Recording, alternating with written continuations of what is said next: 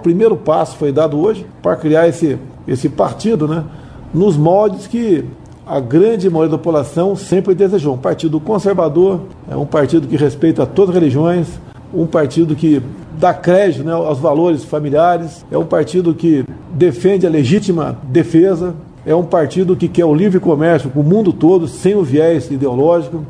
Então, é, no seu estatuto está muito bonito, né? mas, obviamente, nós queremos que isso na prática é, venha se fazer valer no futuro quando ele for criado. E o número escolhido é o número 38.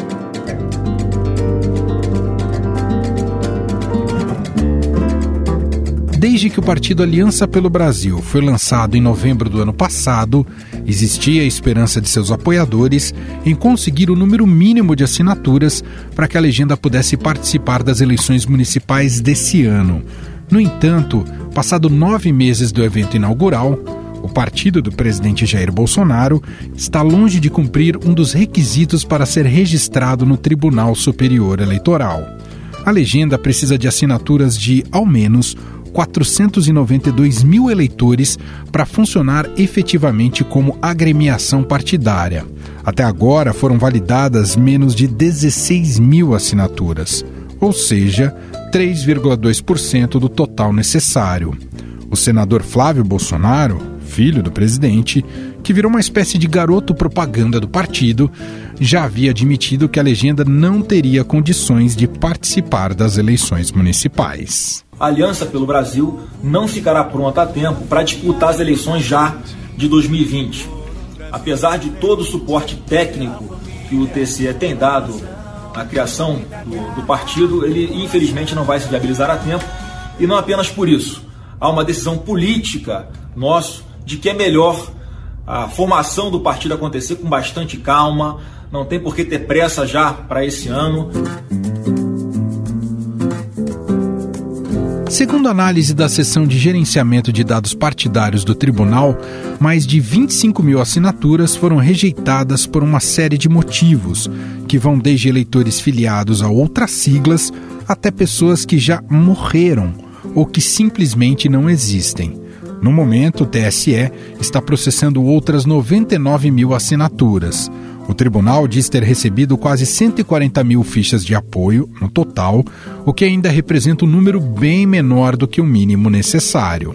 O segundo é a conscientização de cada um de vocês da importância de pegar essas fichas ali atrás e levar os amigos ao cartório. Para conseguir a regularização até 2022, quando Bolsonaro deve disputar a reeleição, o Aliança pelo Brasil terá de agilizar a coleta de assinaturas válidas, pois a legislação eleitoral estabelece que cada apoiamento tem validade de dois anos, ou seja, as primeiras fichas começam a expirar em dezembro do ano que vem. Então espero poder contar com você. A missão é tranquila, mas se possível, chama um coleguinha, fala com um amigo, com a família. Vamos todo mundo fazer parte dessa corrente e, se Deus quiser, vai gerar bons frutos. Esse é o filho 02 do presidente, deputado Eduardo Bolsonaro, fazendo um apelo para aumentar o número de assinaturas.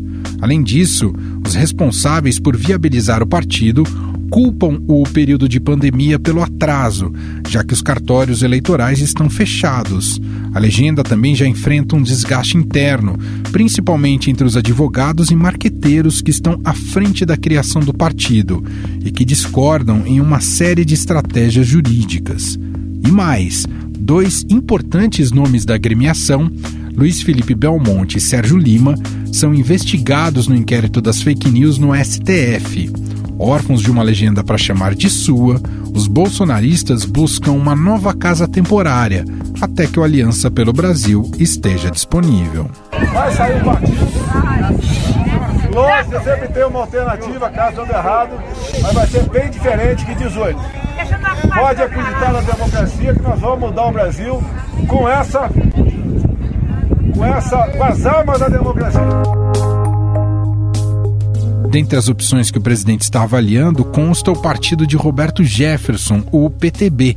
O ex-deputado fez um convite ao presidente para se filiar à legenda. Ele já foi meu liderado. Eu era o líder da bancada do PTB e ele deputado federal do PTB. E eu terei o maior prazer que ele volte ao PTB. Quero convidá-lo já que ele está sem partido, para que ele dispute o seu mandato à reeleição de presidente da República no PTB pelo PTB.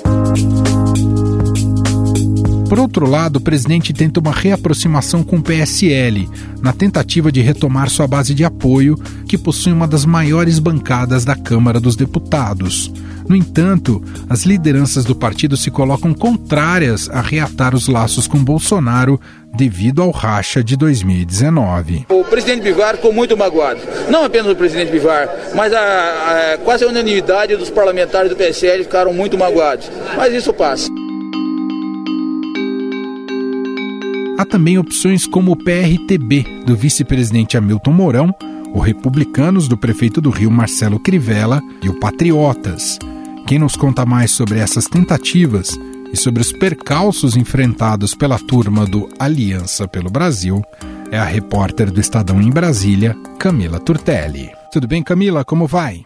Tudo bom com você? Tudo bem. Camila, com o iminente naufrágio do partido do Bolsonaro, o Aliança pelo Brasil, que não deve sair a tempo das eleições municipais, isso, de alguma maneira, imagino que está mexendo com a base, ou parte da base mais bolsonarista uh, do presidente, uh, e, e, justamente pela proximidade aí das eleições. O que, que você colheu né, desses políticos e da, de como está o clima em relação a isso? Esse povo todo sem partido e muito ligado ao presidente, hein, Camila? A gente tem uma divisão que foi criada no ano passado na bancada do PSL, que é a segunda maior da Câmara, né, com 52 deputados, que se dividiram entre bolsonaristas e bivaristas. Boa parte, ou quase todos os bolsonaristas, declararam e declaram que migrariam para a Aliança pelo Brasil. Só que a gente está já quase agosto, o Aliança pelo Brasil não deslanchou, não conseguiu, não chegou nem perto do número necessário de apoiamento para criar o, o, partido, parte disso em razão da, da pandemia, enfim com essa promessa não concretizada, eles passaram a uma reaproximação com o PSL. Na semana passada, eu conversei com o deputado Felipe Francischini, que é o novo líder da bancada do PSL na Câmara, e ele contou algumas coisas interessantes. Por exemplo, que o presidente Jair Bolsonaro ligou para ele no dia seguinte que ele assumiu a função, falou de reaproximação, falou para eles sentarem, conversar, fazer uma reunião. É, a gente sabe que o presidente Bolsonaro ele tem sido assediado aí por, por outros partidos para se filiar, pelo PTB, pelo talvez pelo Republicanos. Existe essa conversa de talvez até eles refiliar ao PSL. Além disso, uma coisa que o Francisquini falou sobre essa não criação do aliança, que essa demora, segundo ele, nas palavras dele, fez com que alguns deputados pesassem a cabeça no travesseiro e fossem buscar de volta o PSL. Uma coisa que é interessante é que tem muito deputado do PSL que deve sair candidato nesse ano. E eles precisam do partido para fazer campanha, né? O PSL é o segundo partido que mais vai receber o fundo eleitoral, então eles têm bastante dinheiro para distribuir e alguns deputados que são pré-candidatos, eles tiveram que voltar né, a conversar, apaziguar ali a relação com o PSL para concorrer às eleições. Eu me lembro, inclusive, Camila, que essa era uma das críticas feitas à briga que se deu né, entre Bolsonaro e o Bivar, esse racha no PSL, a saída do Bolsonaro, e muita gente apontava isso, falou, ó, daqui a pouco vai ter eleição, vai precisar né, do dinheiro do fundo eleitoral, vai precisar de um partido né, para concorrer às eleições, e esse faro de dinheiro e de poder vai mexer, pode mexer muito com o presidente e seus apoiadores. É, houve a decisão tomada né, no calor dos ânimos naquele momento, mas agora está cobrando o seu preço. É isso? A gente pode concluir isso, Camila? Uma que ele não consegue concorrer, né? E outra que ele precisa de dinheiro. Fazer uma campanha é algo muito caro. E quando anunciaram a aliança, acho que vale a gente voltar um pouquinho na história, como que foi que surgiu a aliança, foi justamente desse racha do PSL que levou à saída do, do presidente Jair Bolsonaro no, no ano passado e se criou toda a ideia do Aliança pelo Brasil. Ele foi lançado num grande evento aqui em Brasília, não sei se vocês se lembram. Além dos deputados que, a, que apoiavam, tiveram nomes como o empresário Luciano Hang. Criou-se toda uma expectativa, né? Só que a realidade é outra, né? Para se criar um partido não é algo tão fácil.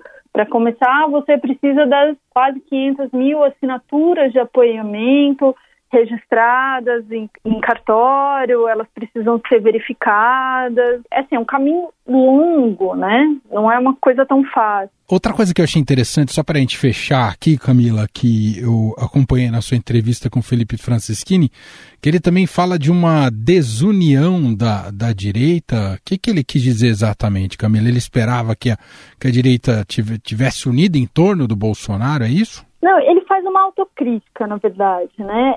Porque ele, ele fala desse histórico do PSL o ano passado, que vocês lembram, o PSL foi tiro, porrada e bomba no ano passado, várias brigas, vários rachas, teve a guerra de listas e tudo mais. E ele faz essa autocrítica, é, que a, a direita é muito desunida, é muita teoria da conspiração que não acaba mais. E ele atribuiu isso um pouco à falta de experiência. A grande maioria dos deputados do PSL são de primeiro mandato. E ele fala que falta muita experiência, que é uma questão que só a maturidade pode trazer para esses deputados. E que ele acredita que as coisas daqui para frente vão ser um pouco diferentes. Mas aí a gente tem que esperar para ver como, como é que vai ser, né? Uma bancada que tem Joyce Hassman, Carla Zambelli, Bia Kisses, tem toda aquela turma dos, dos, deputados bolsonaristas que são alvo do, do inquérito das fake news, que gostam de ir para a rede, não poupam críticas aos alvos deles. Então vamos ver esse retorno do, desse pessoal, essa reaproximação desse pessoal aí que esperava que o Aliança pelo Brasil já estivesse pronto. Muito bem, Camila Turtelli, repórter do Estadão, diretamente de Brasília, mais uma vez batendo um papo aqui com a gente, falando sobre as possibilidades que se abrem por conta do, do fracasso, ou provável fracasso da formação do Aliança pelo Brasil, partido do presidente Jair Bolsonaro, com vistas, né, o objetivo inicial era a eleição deste ano, a eleição municipal, mas tudo indica que não haverá tempo para isso. Muito obrigado, viu, Camila? Eu que agradeço. Sem o Aliança pelo Brasil, qual será o papel de Bolsonaro nas eleições municipais? Bolsonaro vai desistir da ideia de um novo partido e vai se abrigar em outra legenda? Sobre o assunto, eu converso agora com o cientista político Rafael Cortes, da Tendências Consultoria. Olá, Rafael, como vai? Tudo bem? Olá, Emanuel, tudo bem? Agradeço mais uma vez o contato de vocês por mais que se esteja no poder, com toda a máquina a seu favor e também com toda a mídia a seu favor, Rafael, criar um partido no Brasil da noite para o dia está se mostrando que não é tão simples assim. É isso, Rafael? Nunca foi, né? e sobretudo por conta da natureza né? do projeto político do, do presidente Bolsonaro, que em boa medida se apresentou à sociedade com um discurso contrário aos partidos políticos e às organizações políticas tradicionais. É, é um discurso que, de alguma maneira, é, ela tenta se contrapor a toda e qualquer organização que se coloque entre o exercício do poder e o povo, né, e as manifestações é, populares. Então, todos esses canais de representação é, não fazem parte, né, não é o terreno natural que o bolsonarismo emergiu. E um projeto também que nasce em meio a um, uma série de conflitos internos, né? não foi devidamente planejado, foi muito em função de um desgaste que se colocava a partir de agenda negativa que aparecia nos conflitos dentro do PSL. Então, quando a gente soma as dificuldades naturais de criação de uma organização partidária e as características mais particulares do bolsonarismo, a gente consegue entender um pouco é, as dificuldades do surgimento da Aliança pelo Brasil.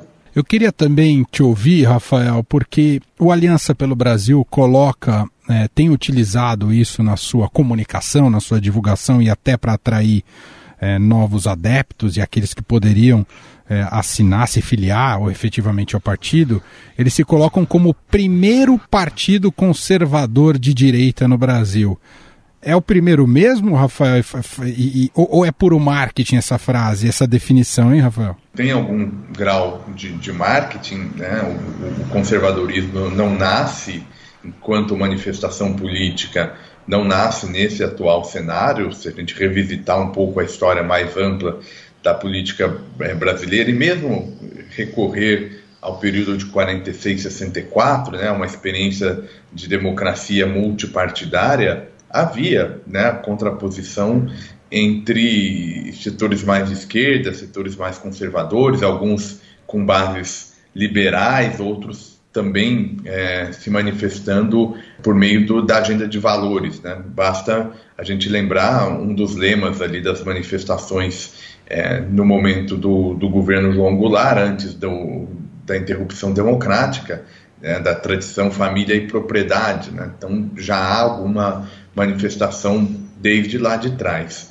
O que me parece que a Aliança pelo Brasil traz, entre aspas, de, de novidade é combinar a sua criação, né, a sua emergência, num momento em que, de fato, é, esse conservadorismo encontrou vozes, encontrou canais para se tornar uma manifestação com maior peso político. Tá? Então, nesse sentido, a Aliança pelo Brasil potencialmente pode ser um partido com um bom desempenho eleitoral, naturalmente, se conseguir enfrentar esses desafios né, de transformar o bolsonarismo, que é um fenômeno muito marcado pela figura do presidente Bolsonaro, em uma, um movimento cada vez mais associado a uma ideia, né, a um conjunto de valores. Isso pode ajudar o partido lá na frente, ainda que os obstáculos, como a gente sabe, não são é, nada triviais. O peso do Bolsonaro nessas eleições municipais, qual pode ser? Claro que por algum momento ele manteve uma distância regulamentar, disse que não ia estar tão, tão próximo e ativo nessas eleições, mas a gente sabe do, do holofote que tem, que tem essas eleições, inclusive para a própria defesa daquilo que o governo tem feito ou não tem feito. No final das contas, é de se imaginar que ele acabe se engajando nas eleições e para quem estiver associado ao presidente, vai ser um ativo ou não? É, esse ponto é importante, Emanuel, porque ele de alguma maneira ele dialoga com a nossa discussão até aqui, ou seja, né, do significado desse movimento, desse, grupo político que mobiliza o termo conservadorismo, né, o termo conservador. Então, no fundo, a nossa, a nossa discussão aqui é: existe um movimento político, um apoio político para algumas ideias que independam da participação direta do presidente Bolsonaro, né? E, num segundo passo, se o presidente vai ser um ator é, relevante nessa mobilização por conta de um cenário em que há ainda um processo de, de pandemia e seus desdobramentos muito elevados. O presidente recém passou aí por um risco e ainda não está totalmente encerrado um risco de interrupção do mandato e um presidente que não tem é, partido político. Então, esses elementos é, sugerem uma, uma participação e um efeito menos relevante do, do presidente do que a gente tinha quando havia uma coalizão político-partidária mais clara e os presidentes eh, chamavam para si a ideia de participar de eleições, ou pelo menos de algumas com maior destaque, seja no âmbito da articulação, seja eventualmente até mobilizando voto. Se isso então for verdade, né, me parece que a gente deve ter uma ação um pouco mais pontual do presidente, olhando essa dimensão do apoio mais formal. Né?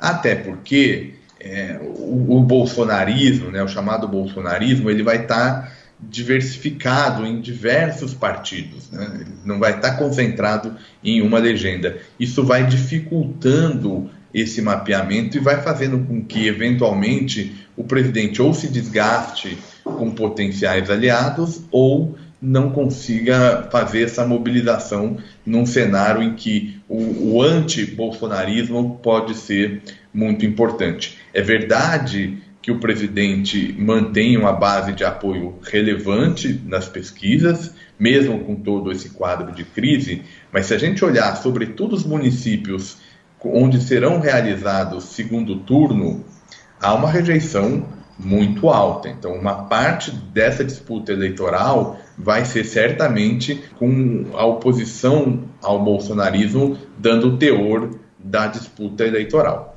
Presidente, ele ainda não, não, não deixou claro, mas é uma tendência ele acabar se abrigando em outra legenda? E quais são os prós e contras? O Roberto Jefferson, por exemplo, já, já fez um convite formal para ele estar tá dentro do, da legenda dele para a disputa dessas eleições municipais é, em Cortes. Do ponto de vista eleitoral, essa dificuldade que a gente está comentando de criação da aliança pelo Brasil, ela tem um efeito mais forte, não tanto agora na eleição de 2020, mas pensando num prazo um pouco mais amplo. Tá? É, de, a eleição natural, as eleições estaduais e para eleição nacional, ela demanda uma, uma institucionalização mais forte. Tá? Então, eu, me parece que, passada as eleições de 2020, acho que chegou o momento do presidente é, definir se de fato vai fazer um investimento em construir uma legenda para abrigar os seus apoiadores ou pessoas que partilham das suas, das suas ideias e do seu movimento político. Porque, uma vez mais, se essa eh, mobilização não ocorrer, é, corre o risco de chegar em 2022 sem esses canais mais partidários, com uma diferença, né, isso, que é uma diferença que pode ser importante. O Bolsonaro de 2022 não vai ser o Bolsonaro de 2018. Né? O presidente percebeu a importância de fazer política de fato. Então, é, há um custo de não fazer e fazer uma campanha tal como foi feita em 2018. Até porque em 2022 o quem vai buscar a reeleição carrega os custos e os benefícios de ser governo. E muito provavelmente a gente deve chegar em 22 com um custo muito elevado. É pouco provável que o melhor caminho para o presidente concorrer em 2022 seja de novo um caminho sem uma legenda minimamente organizada. Muito bem, ouvimos Rafael Cortes, cientista político da Tendências Consultoria, mais uma vez gentilmente batendo um papo e participando aqui do nosso programa. Muito obrigado, viu, Rafael? Eu que agradeço, Manuel, mais uma vez e estou à disposição para novos pontos aí para o debate político. Estadão Notícias.